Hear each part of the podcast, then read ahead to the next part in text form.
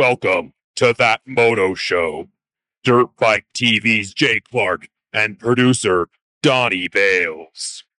Okay, welcome to that Moto Show. This is episode number two, and we are a tech podcast, is what we're kind of trying to do, and stay with what uh, what I know the most. I get the, a lot of questions from guys, and if you want to ask your own questions, you simply email me. You can do that off of our site uh, easily, uh, Linktree, all that kind of stuff. You can email me. It's pretty easy to to figure that out. So if you email us, we'll answer your questions, and we have a bunch of questions ready to go this time. Uh, Donnie Bales is uh, producing this and he's raised up the production level for this show which is really nice we got some better lighting we're working on little things so what, what do you think donnie Yeah, yeah. I, I love the first show. It was a lot of fun. And uh, I'm only upping the production level because you made me. Okay, I, from what i understand that first episode was seen by 1.2 million people Wow.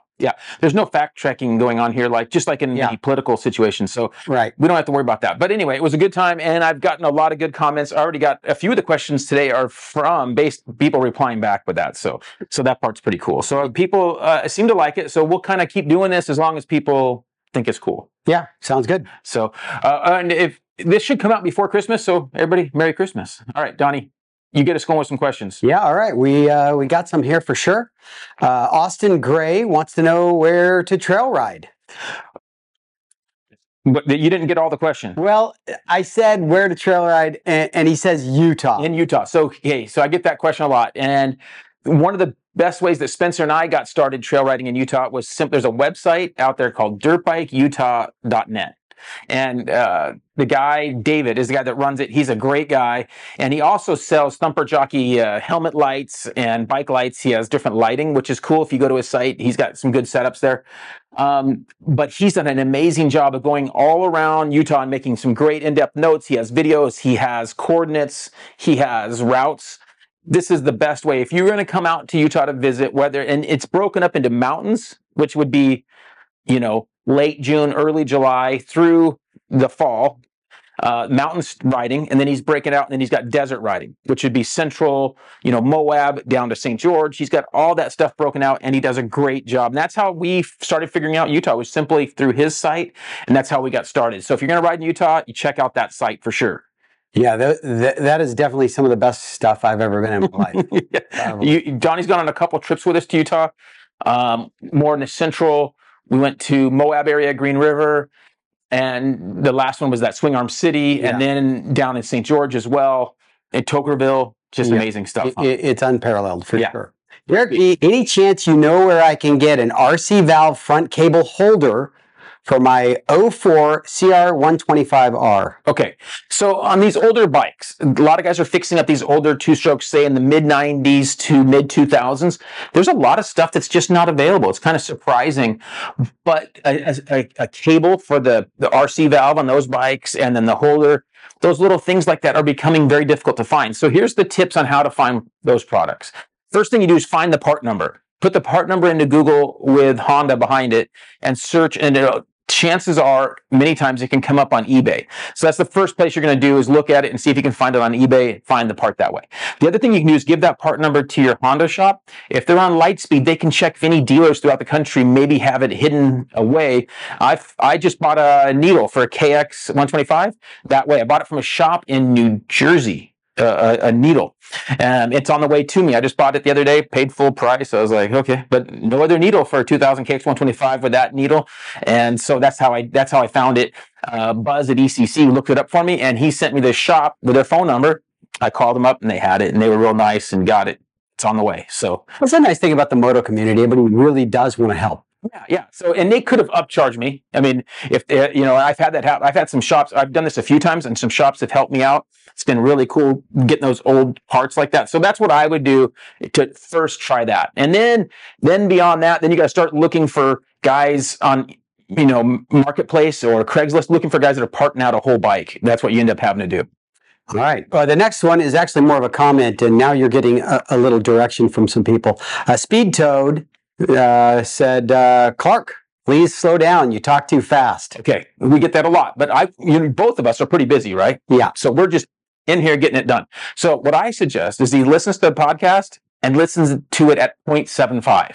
It'll slow down and he can just listen to it. Because I don't think I'm going to slow down.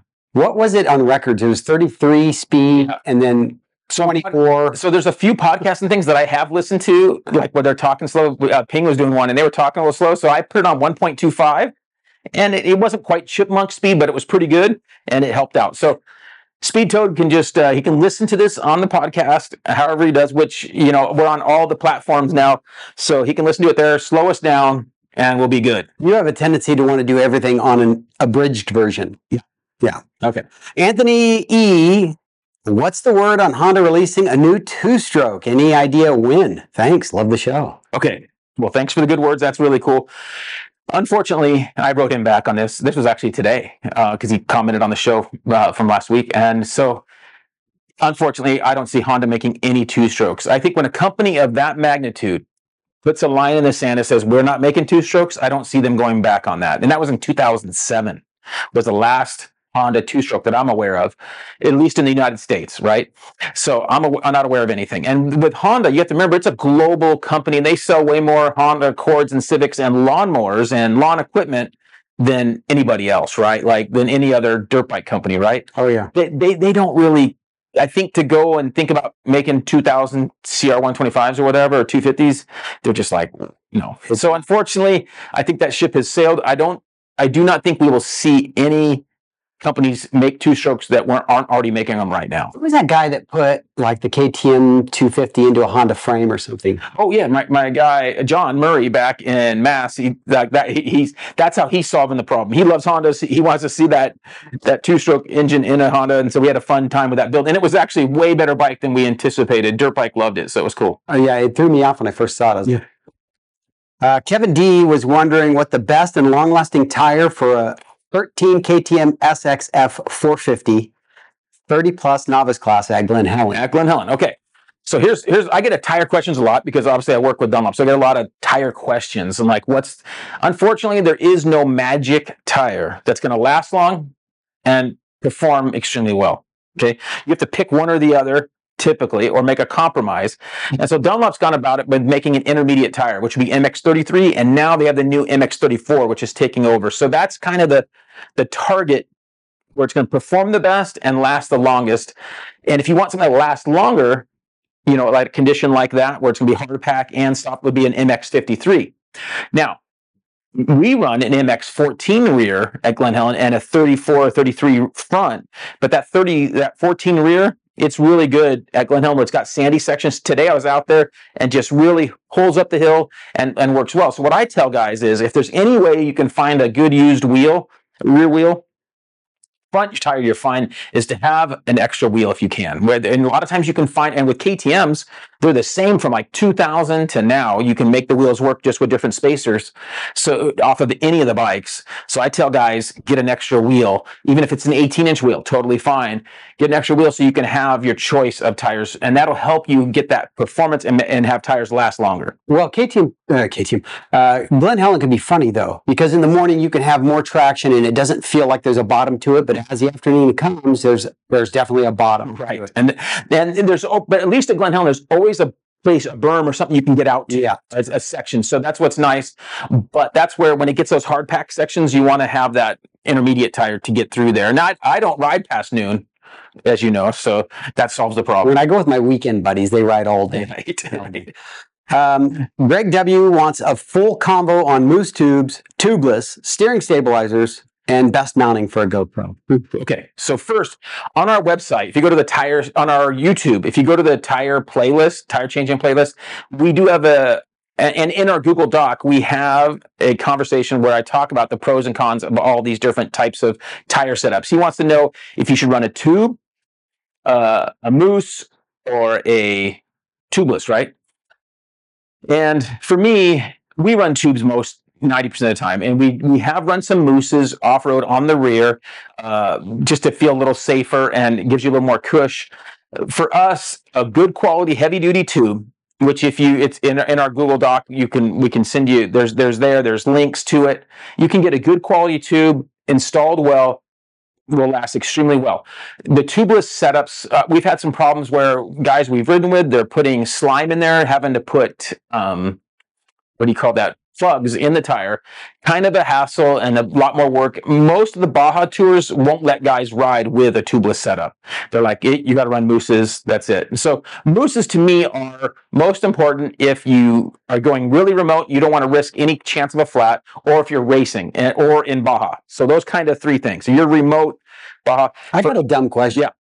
First, I've never ever ridden on a mousse. Okay. Do they make a front mousse? Yes, and so front mousses, the downside of those is most guys leave them in way too long and they get really soft. You feel like you're riding on a flat tire when you hop on a guy's bike that's got a way too old a mousse. So with mousses, one of the downsides is they do take a lot of work to stay on them. Guys that really know mousses and are good at it, they can change them fast and they will actually cut a section of the mousse out, make it bigger, and cut a little four, three or four inch piece and stuff it in there and then put it back together and it'll last them. What are the balls? What are the Yeah, yeah. So there's companies now making those, and that's kind of the same concept. Is they can do that, and as they break down, they get a little smaller. They can go take it off, put a new tire on, and stuff another one in there, and make it more taut, and make it you know add like adding pressure basically to the tire. Yeah. So the, the advantage of a mousse is you're not going to get a flat. That if you don't take care of it and you need to be riding often. It can't just sit in your garage for three or four months. Uh, you know, unridden. All that the mousse lube that's in there, all that stuff's running down. It's gonna be dry.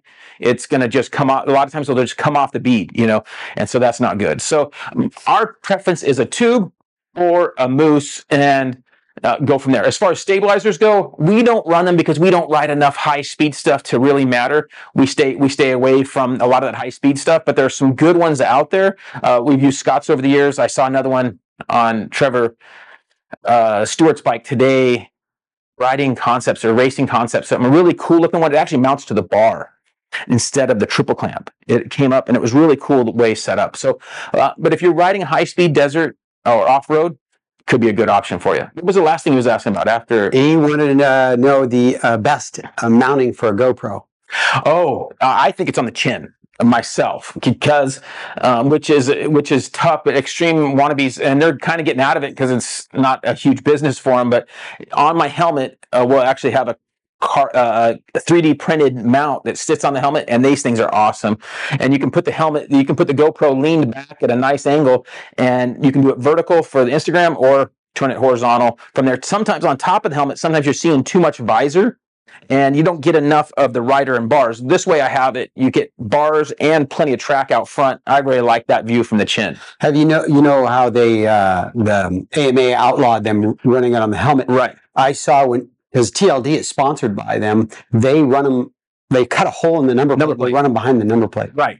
And and that view is not as great as being on the rider, right? The rider's kind of a better view than the bike, I feel like. Yeah, I So, think you're right. Unfortunately, and, and there's probably some wisdom in that. It's as far as racing at high level, the helmet's not designed. The reason that AMA does that is they don't want a guy taking a hit. And I heard that was part of what Schumacher's problem was when he crashed on the snow skiing. Skiing, yeah. yeah, that he hit a tree, and that that could have been part of the problem. We don't know for sure, but yeah, sure. unfortunately, uh, that's that can happen. Yeah. All right. Uh, Unknown has a question uh, about the throttle housing. So one side of the housing has a small piece that runs up the bar. It looks like an extra support to me. It's getting in the way of mounting my hand guards. Not sure if it's important or if I can cut it off. Figured I'd run it by you first. Okay, so I remember this guy, and and unknown was actually the name on his email. Oh, nice. Unknown, so it's like that's pretty cool. I like that. Unknown. Okay, so what he's talking about is on. the- I think it's mainly just Hondas. The, on the throttle housing, it'll have a little piece about uh, three quarters to an inch long, sticking out. What that piece is for, what Honda has it for, is so that you can butt your brake up, your front brake against it. and It has the proper distance. That's the distance they've determined is like a good stock distance, and so that just helps people set up their front brake to there. It, you can break it off real easy. It's cast.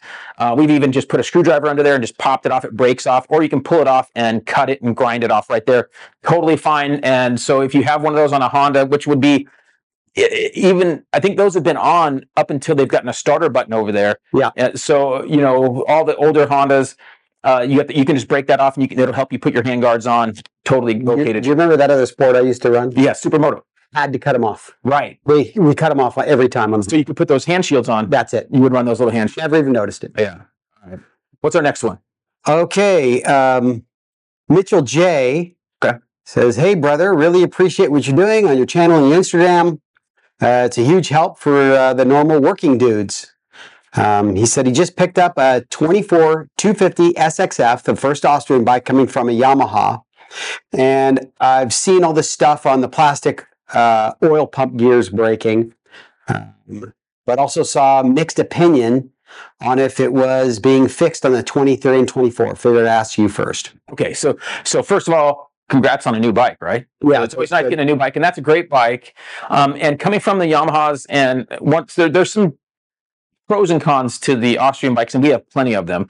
But the the engines themselves are so dang good. But there there is little sporadic things like this oil pump gear, plastic gear that would warp and get a little bit funny.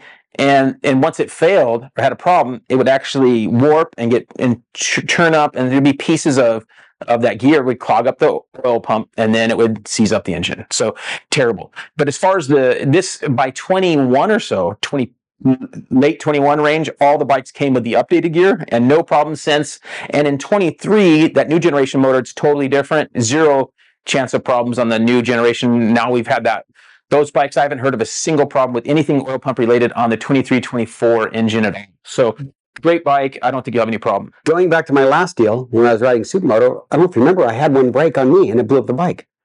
I don't remember that. Oh, you fixed it, okay. But we blew, it blew up because it just ground off one spot of that plastic gear, and it was a Honda. Yeah. So Yeah, that was that not just KTM. Yeah. So that kind of stuff can happen. And, but as far as that new generation bike, that new generation engine, which we love on the 250, 350, you'll have no problems. All right. Uh, Brandon B. He says, Hey Jay, I saw your podcast and I have a question.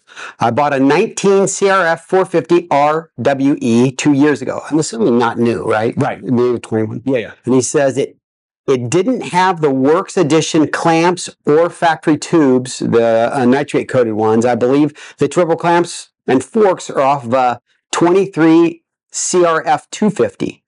And he is concerned about the ge- geometry on the bike and if it's affecting the way it works. He says he does have the stock shock. Uh, that- Okay, so so whenever you buy a used bike and somebody's hodgepodge or move stuff around, if you if it's within the same brand, ninety percent of the time it's going to be just fine as far as fitments. You want to check those triple clamps. One of the first things I would do is with the forks off, make sure the triple clamps are sealing correctly and uh, there's no play within the the bearings. If they've used the correct races to go with those stem bearings, everything's good in there. When you snug it up, you don't have any play. Everything feels good. There's a proper distance above the top nut when you tighten it up that everything feels good. The next thing is those forks are not set up for a 450. So the, the what I would do is take the shock and forks to your suspension guy and have them set them up for that 450. So you'd be a lot better and safer uh, to get going forward. What are, the, are those 20 or 22s? Those the offset on those? I'm not even sure. I don't know. on, on the new bike what they are, but the the you would get the same offset the 250 and the 250 uses the same frame, so I don't think Yeah. there's much of a problem. Yeah, all right, good. AG uh, Squires, hey Jay, does the uh, rim lock uh, go under or over the tire strip? And on my CRF 450R, um, which hole does the valve stem go in and the rim lock go in? Okay, so first question is let's talk about that uh, rim lock. On a Honda, they have a big hole for the valve stem. And the reason for that is, is they give you a rubber piece to go over the valve stem to allow the valve stem to be able to move. Okay, and then so you, I've had guys. First of all, we never take the rim lock off when we change a tire, and, and that the only reason the rim lock gets put on the wrong hole is because somebody takes it off when they're changing a tire. But you don't need to do that. I would simply uh, leave the rim lock on when you change your tires. And we have tons of tire changing videos, of course. So I would leave the rim lock on and simply uh, leave it in the small hole. So the rim lock goes in the smaller hole of the two. And then as far as the band, it goes, the rubber strap goes over the rim lock when you have a rubber strap. Now, if you have just tape, obviously it just goes right over the top of it and you don't have a strap going over the back of it. How often do you leave the rubber if it's on there compared to taping the wheel? Most of I mean, because I'm being lazy, I leave it on because I do so many tires and everything. If it was my own wheels, like I would tape them uh, one or two laps of Gorilla tape and leave the strap on. It, and I know what it's for, but why is the strap there and why are you taping? Okay, so the it's to keep junk from getting in water and dirt getting in the spoke area can get, actually get into the tire and get in between the spokes. Okay, then also your tube can't rub on the heads of the the spoke nipples right there. It'll rub on there, and there can be a little nick. And there, most of the time it's gonna be okay, but a lot of times there could be a little metal, you know, nick, and it would wear a hole in the tube and be done. Yeah, I've also seen like you know you work the uh, the spoke in, it will poke the tube as well. Oh yeah, exactly. You can go all the way through. If you, you know, if you're if you had a longer diameter there, Yeah, yeah. length. Hunter M got a question about uh, making the suspension a bit stiffer on my 2024 KLX 230R. Looking for some inverted fork triple clamp setup. Also wanted to get your thoughts on an FMF pipe, maybe uh, to see how that works, either a slip-on or a full system. Okay, so I sometimes I'm a dream crusher. Okay, and this is one of those cases where I'm a dream crusher. That bike, Sometimes, Yeah. Sometimes, okay. KLX 230, right? Yeah. This would be like a TTR 230 or a KT. Uh, Honda has these 150Fs. These are what I call play bikes or beginner bikes. These are great bikes. I don't want to get anybody confused to, to think that I don't think they're good bikes, but they are very good bikes if they stay stock and leave them as they are, or you could just add springs to the stock stuff. That's all I would do. To mess with triple clamps and trying to fit other forks, I just feel like you're throwing a bunch of money. And as Donnie says, the juice just isn't worth the squeeze, right? Like That's right. it's a lot of work and money and time. I would keep that bike closer to stock. It's going to be easier to sell. You're going to get better money for it when you're done. You're not going to thrash it. And then just use that for a while while you're learning and beginning or your your girlfriend or wife is riding it, your kids, and then buy something bigger and better that's that's designed for what you want to do with it. So It could literally be the same cost to set that up as the bike. Yeah, you could have so much money into it if you do it right, and and then you have a bike that's still not optimal for the track or trail. Uh, that you'd be better off with a larger, regular, like a you know a, an XCF or a CRF or whatever it, it is. Right, right. All right. All right. Hey, well, why don't we take a break and go uh, over the product spotlight Okay. here? So, our, so the one of the things we're going to do in every show is focus on two products. And today, in my UPS, showed up this radiator. This is for our CRF 450 RX 24, and ICW did a really cool thing for us. We wanted to add a fan to this bike, but there was no fans available. So now, if you're on, if you're listening to this in the podcast, you can't see it, but ICW strengthens up radiators. They put some gussets in and some bars to strengthen up the radiator. They weld it all up, and they're they're out of North Carolina. But I did find out that Tusk has a universal uh, fan, and the downside to it is when you buy their fan, it, you, they suggest you have these little bands that go through the radiator. You poke them through, and I have, and I had a reader, uh, a follower, who wrote me about the same bike, and he told he rigged his up, and I just didn't feel good about because we're gonna ride this thing on the track and trail, and I want this thing solid mounted. So what ICW did, which was really cool, is they welded on these tabs, two tabs, and I could put in these six millimeter inserts, like uh, Honda, same thing has been for years on the like holding the radiator shroud on to the lower radiator mount. You would have these little six millimeter hex tabs that would go in here, and this thing just fits on here so nice. So Brett at ICW welded this thing on here, and what we did is when we we mocked it up on the bike and kind of marked with a sharpie where, and I shot a little video that I sent him of how I wanted this thing to fit on here. And as you can see, it fits up here really nicely, just like this. So pretty cool setup. I'm pretty happy with this. What do you think, Donnie? Yeah, yeah. I, I actually like it. I love seeing like that kind of cut. I really like when those little thi- I just I go back to when bikes were like full blown factory bikes, and that little kind of thing makes me feel like it's a full work setup. Yeah, so really cool setup. We and with this thing, we can still set the temperature. Uh, and we this thing's going to be ridden in some kind of gnarly off-road conditions this uh, this winter and spring. So I want to make sure that this thing uh, is able to cool down. And Spencer's going to be on this thing, and uh, we're like I said, in the tight stuff, we could be overheating this thing. So it's going to be nice to have this radiator fan on here. And remember, if you're going to shop for Rocky through Rocky Mountain, like say Tusk or anything you're shopping, if you go to our links. It'll be in the description of this video eh, on there, or if you can go to our website, you can click on Shop Rocky Mountain and you can click through there, and we get a tiny little thing, which is nice to help us be able to afford this lavish studio, right? Did you say how much that fan was? I, I think it was like under 100 bucks. I think it was, yeah. it was cheap. I, I- I can't remember totally, but it wasn't very much. Right, right. And maybe maybe 129.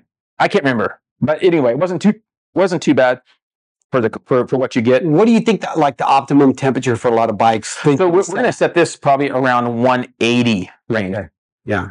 And if it's coming on too much, we might have to go to 190 because we don't, we don't. The problem is this bike doesn't make a ton of power. And it's going to kill the battery. Yeah, it's going to kill the battery. So we have to watch that as well. So we'll be a little careful on that. So, uh, but but a great setup. It's pretty cool. Yeah, it's really cool. All right, what else you got? Well, I think we should let's get back to a few more You questions. more questions? Yeah, let's go for it. Okay. Uh, Tegan M Uh, obviously, he's looking at your uh, current projects you have going on right now. How did you guys get your CR250 tanks back to white? Okay, so we cheated and just got new ones from uh, Clarke Manufacturing. They make stock size replicas. The white is a little bit off, but it's pretty dang good. I'm pretty happy with them. And uh, we, you know, Decal Works going to do our graphics anyway, so I'm real, real happy with those Clarke tanks on those bikes. Uh, came, came out pretty nice. Uh, to try and buff and clean on those 30 year old tanks would just be a nightmare. Yeah, it, it could be, you could be forever trying to get those going. Yeah. Right. Uh, Luke P. Hey Jay, my stem bearings have gotten stiff and notchy after 10 hours of use on my new bike. I'm pretty sure I've seen you installing an improved water dust cover on uh, YZ on Instagram. I was wondering what that part was and can I upgrade mine uh, to prevent this problem? Okay, yes. Carbon Solutions, the one that made that little cool cover, it had his O-ring to seal that thing. Uh, so they 3D uh, printed that thing, really cool piece. Again, I go back to if you buy these brand new bikes, you need uh, to grease up your stock uh, bearings. I know you did on your new bike, and on basically every brand, they're not greased sufficiently brand new. And you shouldn't have a bike with 10 hours that this happens to, but it happens, unfortunately. So I suggest that you, uh, on a brand new bike, take that stuff apart. Don't put more than a couple hours on it. If you're eager to ride it, do it. But otherwise, do it straight away. Yeah, and this is a universal problem. It's not like one brand or whatever. It depends on if the bike was built on a Friday or a Wednesday. Right. And now some brands are more susceptible to holding, getting water in there. Like I know those Yamahas, we seem to see a little bit more problems there. But as far as the grease that comes on them stock, they all kind of suck. Well, also, you know, which what you preach is once you're washing the bikes to really blow that area off really good, and that will help that as well. Right. So we, we have a good, uh, that brings up a good point on, we have a good bike washing video on our YouTube you can go to find. Um, and because it's not just about washing the bike, you want get it in the shop, you want to blow that thing off. All the electronics, all those bearing areas, we blow that stuff off. And that makes a huge difference in how long things are going to last. It's not, it's, it, guys think of just washing and power washing and they're done and they put it away wet. Man, that's, you got to blow off the chain, blow off all those key components to, it'll, it'll help a ton and the longevity of the bike. For sure. On my, both my bikes, recent bikes, I maybe less than a half hour, and then they were both torn down. Yeah. Yeah. All right. Uh, I don't know how to pronounce this guy's name. I'm not even going to try, but Oh, get, get us close. You can spell it for us. Come on, Don. Abutolib. yeah, that sounds good. Okay. Good job. Good. Hey, Jay, I hope you and the rest of the family are doing fine. Any thoughts that I'm not aware of on lowering the seat height uh, of a WR450F besides custom seat and a Devol, uh, Devol dog bone? We've already done those. Uh, sorry to say that my brother-in-law lost control last week at a very low spe- speed, and as a result, he uh, had multiple foot fractures. And how how long did he say? Didn't he put it years? Uh, yeah, he said um, he well at first he thinks that uh, the bike being lower would have probably prevented this, and his, he's 57, his brother-in-law, and it's the first injury in 17 years of riding. Okay. In fact, I'm wondering if he started riding at 42, which I'm happy about. Right. But either way, here's a couple thoughts that go to my head. Is first of all, if I could make a deal and only get hurt every 17 years, I'd probably do it. Right. Right. All right. That's the sad reality. Okay. We're doing something that's dangerous. It's not if, it's when. Yeah. So unfortunately, if I if I could make a deal with the devil, as they say, and I could go 17 years between uh, serious injuries, I'd probably unfortunately sign up. So because it does, it, it this stuff happens. Now, would the lower bike have saved him? I'm kind of thinking not. Okay, you know what is just being comfortable in your riding conditions and practicing more. I'm guessing a lot of guys that get hurt like this and and have that thought or logic aren't riding enough. So one of the things that helps you is riding more, getting better at it, being more skilled. When I'm off the bike or not at the track or trail for a long time, man, I'm not at home, you know. So uh, I think, and that's also a good reason you could pitch your wife or girlfriend on that you need to ride more is because it needs it's safer the more you ride. Now, people will look at it like the more I ride, the higher chance I have of getting hurt, right? But that's not the case because this is this is a, a little bit of a skill thing and mindset. So um, you can say, "Hey, Jay said I need to ride more Yeah, yeah. to help prevent these things." And so I'm not a big fan also of lowering bikes unless you're like five four. So people ask how tall I am, and I am I used to be five seven, and I'm a little smaller than that now because of all the crashes. So I get guys riding me wanting to lower bikes, and they're like five nine, and I'm like, dude, Yeah. okay. So it to- totally changed the geometry of the bike. Yeah, they weren't designed for that. Yeah. And we've tried lower seats. That gets weird because th- it's really tough to shape the seat. The seats nowadays aren't. There's not much there. So if you cut them down, then you're. It's really wide where your legs and knees are rubbing. They feel awkward. So I'm not a huge fan of lowering bikes unless you really have to. Yeah, being in better shape helps a little bit too. Right. Right. So a couple of things, it doesn't hurt as hard when you fall, Right. And also uh, you're more flexible. Right. Yeah. All right. All right. Uh, Parker D. Hey Jay, longtime fan. Thank you for all the helpful videos you make. I have a 23 CRF 250R and is just looking to get a little bit more power out of it. I currently don't have the money for a full exhaust system, but I've heard removing the backfire screen and drilling holes in the side panel with the extra airflow might help. Yes. So yes, for sure, especially on 250s and even 350s, but 250s for sure, they all want more air. These things are a little bit quirked up. So if you can get a little bit more air to them, and especially this Honda wants more air, that generation bike. Um, the 450 can as well, but it doesn't need them more power like the 250 does. So uh, you can, yeah, and you can. There's plenty of pictures online. If you Google, you'll see you know different areas to drill. Um, and we did some last on last year's bike. It made a big difference in that throttle response and initial hit. And then removing the backfire screen is an easy little quarter horsepower difference. We've dynoed them over the years, and it does make a difference. It is a little bit better. Uh, I again, if you you're not doing something stupid and your bike's running fine, you're not going to backfire and blow up the bike by any means. Would you get an EC? We talked about this last week, but would you get an ECU before you'd get an exhaust? Uh, Yes, in most cases, on most bikes, yes. That, this bike particular. on that bike, that stock, I would probably do the ECU and then and then do the pipe, the, the slip on, the Yeah. FMF. Yeah. All right, sounds good. Uh, Kenny uh, from Kenny. Howdy, Jay. Which I like how he's Yeah. maybe he's a cowboy. Maybe from the south. South, yeah, yeah. Uh, just curious on how long you can expect the battery to last on these bikes. I think these bikes. I think he's referring to KTM's, but I'm not sure. But I, maybe just the newer bikes with lithium batteries. One of the question, one of the problems with these new batteries, we are seeing some freak instances. I just lost a battery last week that I'm going to test. I, I'm going to do a load test on. I just figured out. I just saw a video from Tokyo Off Road showing how to do that because I had a battery and it charged. I put it on a lithium charger, which I actually mentioned in last show. Put it on a lithium charger, charged up, and it's showing like 12 8 volts. It's showing strong but I'm not trusting to put it back in the bike. I put a new uh, battery, uh, test battery back in the bike. So I'm using that right now.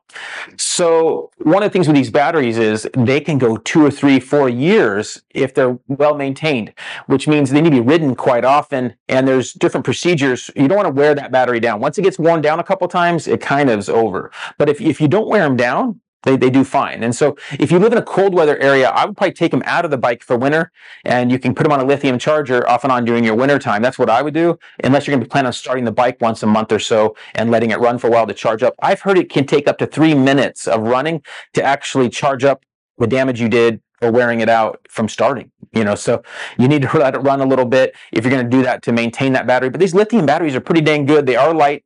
They definitely are not going to last as long as a lead acid battery that's, you know, you know, three times as, as And these batteries don't, these bikes aren't really charging the battery, right? I mean, they're just kind of maintaining and just a little above. little charge. Yeah. Yeah, I mean, it's not much. So yeah, so they, they do last well. I, I I like them, and uh, but when they go, they just go. Like not much warning typically. There's a lot like with the lead acid battery. Sometimes you'll get a oh it's slow. Usually it just goes away, and then you can't get nothing. I keep a, a, a, uh battery pack in my uh, van. A little jumper. A yeah. jumper, yeah. those are great to have. Yeah, Yeah. yeah. Uh, we could have used it on my Grom the other day. We had to bump start his Grom at Glen Helen when we were yeah. shooting some bikes the other day. Actually, let it sit too long, right? Yeah, yeah. The gas smelled like it too. So that's a whole other topic. You need to yeah. train your gas out. We'll let it keep going on that. All right. All right. Uh, Richard L has a, uh 23 Gas Gas MC 250F and he was wondering if anybody had a lower compression for it.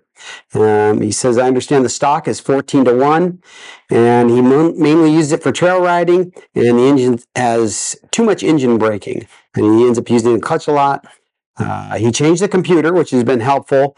Um, and he understands, I don't know, he's saying the uh, fuel air is 17 to 1. Yeah. But still, it's uh, too much performance for him. So if, if a bike, but and I'm I'm surprised on a 250 he's feeling that, but that bike needs an ECU to accomplish what he's talking about. He doesn't have to change anything internally in the engine. He doesn't need to put a lower compression piston in. I believe with a well mapped ECU from like like Jamie at Twisted, which I'm like a broken record, right? Like, but with an ECU like that, he could put in a setting with little to no engine braking and less hit real smooth hit and he would give you a few different choices if you if you describe that. And yes it's kind of expensive but that that's to me it, spending seven or eight hundred dollars is way better than tearing into an engine to put a piston in to me. So that's what i would rather do. And uh, so an ecu can be set up specifically for what you're looking for in those cases. That's what i'd recommend. That was the last question, actually. man we just plowed through that. Plowed through 'em, yeah. okay. So let's do product number two Product number two. We go. Got right. Valve shim kits. And so this is new from Ventco. The owner of Ventco, I've known Kurt for a long time, great guy. And he made up a new shim kit that has four sizes in each. And this these this one right here is uh this is what, which size do we have here?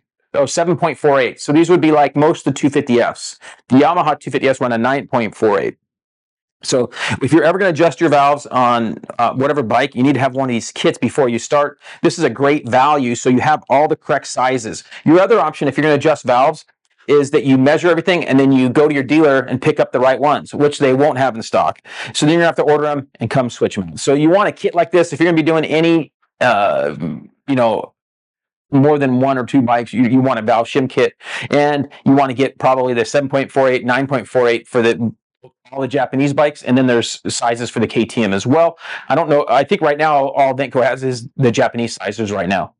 So great, great product to go along with our other great product we talked about today. So um, that's about it, man, for uh, for episode two. And remember to you know send me those questions. You can email us. Oh, Donnie, what do you got to end us out? What do you think? Yeah, well, uh, you know, we kind of I started my first one off last week with uh, favorite bikes, but this is kind of um, you know you've kind of carved yourself out a niche in this industry, and you always hear people, you know, even friends of mine are always talking about how do I get in the motorcycle industry, and I kind of want you to answer the question of should you get into the motorcycle industry or should you just enjoy riding your bike? Okay, so and you and I have talked about this, and I did ask Donnie on the H show to give me a question. He goes, "Do you want to know what it is?" And I go, "No." Just surprised me with it. I do like because the, the tech questions I've seen all those and I've answered. I don't want to make people wait to, get their answer to their questions, so we're just going to answer them as soon as you email it in. But a lot of the questions we're getting on email, we figured other people would have that same question uh, as eventually or whatever. So that's why we're answering those questions. So as far as in this industry, I, I've had a, a few different ranges. You can try to talk people out of working in this industry, and they're willing to do it. I mean, back in the day, the, the popular race teams uh, in the you know '90s, the mechanics were making you know eighteen to nineteen thousand dollars. Okay, and I'm sure you've heard of those teams, right? Yeah, Yeah, and they're you know you could afford to maybe uh, make a tiny truck payment and live at home. You know, with that. these guys were driving across the country to get that job. to get that job. Right. And we're not going to name the which teams, but we know which ones. And then that pay for mechanics is getting better. But as far as the actual industry, I one of my problems is that a lot of my friends who've worked in the industry, they get into it and they work in the industry and they work there for a while and then they stop riding dirt bikes. They hate dirt bikes after a while because they work with it day in and day out. They end up not riding at the track because You don't see a mailman walking on his day off. That's exactly right. So you don't see a mailman walking on his day off. So these guys are used to working on dirt bikes all week long. They don't want to be around dirt bikes. They get sick of it. Now, how do I avoid that? Is my deal's a lot different. I've been able to work from home for 30 years and I've been able to stay actively riding and excited about it and riding moto and moving to trails over the last few years, getting more into some trail riding as well. But I still enjoy it and have not let it fall away. I think once guys let it fall away, they lose the passion. And and so I tell a lot of guys, unless you find a really good situation within the industry, or you're gonna maybe you're gonna give it a few years. You're gonna give it a couple few years to work in the industry as a mechanic or whatever it is, and then parlay that into something else and work towards another job. Those good paying jobs are tough to find. And so most of the guys that are happy and in the industry do it because they love it. And a lot of times their wife has a good job, so they have a dual income, they're able to pull it off. And that's the guys that I've seen that are pretty happy, you know, staying within the industry. Uh, unless you own your own company or you know become a top mechanic for one of the fastest 450 guys or you become a team manager those kind it's going to be tough to make a long-term you know, living. Well, not to be a bummer either, but this is an entertainment industry, Right. and that as economy goes, it can squeeze jobs out as it goes. and, and a lot of the jobs being in Southern California, it, it's tough. Like who can afford to nowadays? I couldn't afford to come back as a you know 25 year old or whatever, come live in California, or 20 year old or whatever, come live in California without you know being in a place with three roommates or whatever, right? So it's a tough situation. So you have these jobs, they're out here in Southern California, and it's tough to make a good living. So I tell guys, if I was helping my own son, I'd say, hey, let's try to look outside the industry, find other avenues to where, and also if you can be a bit self-employed, there's some guys, good guys doing photo and video, but that's pretty competitive, right? There's a lot of good guys doing it. It's very competitive. Donnie knows because he does a good job at these, and he's not fighting over these guys. And there's guys willing to do something for half or less than half of what he's willing to do it for, so he lets him do it. So, uh, you know, I I tell I'm mixed on it, you know, as far as what to tell people. But I, overall, I tell people if you can make a good living outside of this industry and have a path to uh, whether it's being a you know moving up in management at whatever company you're going to go do or own your own company, do those things. I say do that, and you can buy your own dirt bikes and ride on the weekends. You're going to have a good time. Yeah, longer think term. if you're at your job right now, right? We're not talking about you know kids getting right out of the house right now, but think if you're at your job right now, if you want to do that on the weekend. right. And so yeah if you're if you're you know a mechanic or if you're uh, what, whatever job you're doing right um, you're you're a hvac guy right?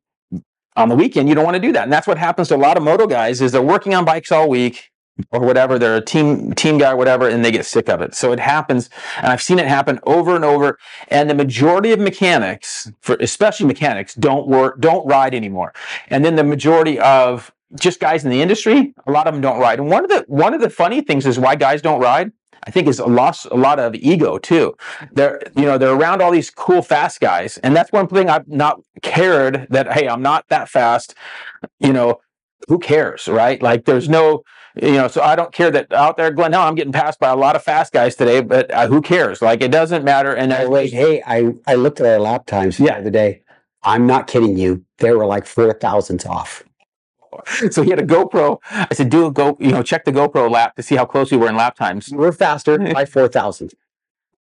All right, so not much. Not much. Right. And that was wrong. I think on my 250F, I'm faster. So, Okay. uh, All right. I do need to spend some time. I got to spend more time on this 350. It's going to take me a while to get uh, comfortable doing long. This is the best bike I've ever ridden in my entire. It, it's incredible. So Donnie and I both have two 350. We have a new video coming out soon with those two 350s, like my red one and your orange and the one. better color ones. Yeah. All right. All right. So anyway, so that's does that help you out on the? Yeah, yeah, that's tough. That's good. I do get that question a lot from guys, especially younger guys, and it's tough to be encouraging to them. Well, also, you've done something completely different where you basically have carved out your own niche, and that's also going to be very tough because how many of those can you carve out? Right. It's it's a limited area, and there's been lots of people I think who've come in the last ten or fifteen years who've tried to do a lot, a lot of what I do. I know two specific people that tried and they're not doing it anymore. Well, and so it's just it's it's tough, and I've been real blessed to be able to do it, and I'm grateful for it. And I got some great people like you, and uh, you know that helped me on stuff, and uh, got some good friends, and that that's been a huge help. So uh, it's it's pretty nice to be able to do this, do what you love for so long. So um, I wish I had better word, you know, tell you guys, yeah, yeah, get it, you know, jump in. But I I hate I'd hate to mislead somebody. I guess that's what it is. I think it's nice to be realistic. yeah, Just it doesn't help anybody by not. And if you look at a job uh, for whatever company and you see that it's going to start at this and you could you're going to apply, you're going to get this, you have to assume that the most you're ever going it's going to take you 5 years to get a 10% over that. Like that's the that's the way this industry works, right? And that's the way most things are right now unfortunately. So it's going to take a long time to progress without you know moving to other companies which can be difficult as well. I've actually noticed because you know I'm friends with somebody that owns a dealership. Yeah. I've actually noticed that pay at dealerships is better than it used to be. It is. I have a good friend too who's doing parts, uh, and he's he's at a you know, parts uh, at a dealership. He's been there a couple years. He's moved right up, and he's kind of managing a certain area. He's doing well. I think we're Yeah. talking about the same dealership. You, you know, no, this is a different one. Oh. yeah, this one's south. Your guys north. Oh yeah. So and uh, and he's doing really well there. So I'm, I'm I've been happy uh, seeing him, uh, and he enjoys it. Yeah. So there is, I think they're realizing that having a good parts guy, and I think that gets us into a whole other topic of with the you know like Rocky Mountains of the world doing so well as of late, right? It's just easier. So dealerships have realized if we want to compete, we need to have good parts guys who know what they're doing. Yeah. The days of having a guy there who just doesn't know anything and orders the wrong part. You know how frustrated you were when you went in to pick up your part and it was the wrong one? Yeah. You you just wanted to turn the computer around and go, hey, let me look it up. I'll show you what it is. Yeah. Like you wanted to go. So having a good parts guy is awesome. But I know people are making a living at dealership. Yeah, Yeah. which is great. Yeah. So um, that I didn't I didn't think about that. I was thinking of just the industry within California. No, I was too. But then when I was like, well, Yeah. if you want to be part of something, you could even be locally. You know. and and you and you could carve out something and then that could grow into something else where you get yourself at a certain ping and who, who knows there's there's actually some good jobs being uh, sales reps and DMs for like KTM or Honda whoever uh, throughout the country in your region and stuff yeah, yeah, that usually comes from a dealership, though. right So yeah so that's all I got, man. all right cool well, it's been really fun hopefully you guys enjoy um, we're going to try to keep uh, keep doing this and f- try to have them a couple times a month. I'm happy that everybody's enjoying it. Again, send us those questions if you have them, and uh, we'll see you on the tracker trail soon. We work with some great companies, and here's a list of those right now: Dunlop motorcycle tires, Wiseco piston, Vinco air shocks and dirt bike parts, FMF exhaust, Decal Works graphics, Pro X racing parts, Rekluse clutch revolution. Motion Pro specialty motorcycle tools, Works Connection, Uni Filter, Klotz Oil, Cometic Gasket, MX Plastics, JE Pistons, Cardo Systems, ODI Bars and Grips. And remember, if you shop Rocky Mountain, use our link from our site, Linktree, or link in description of the videos. Thanks for watching and listening. Don't forget to like, comment, and subscribe.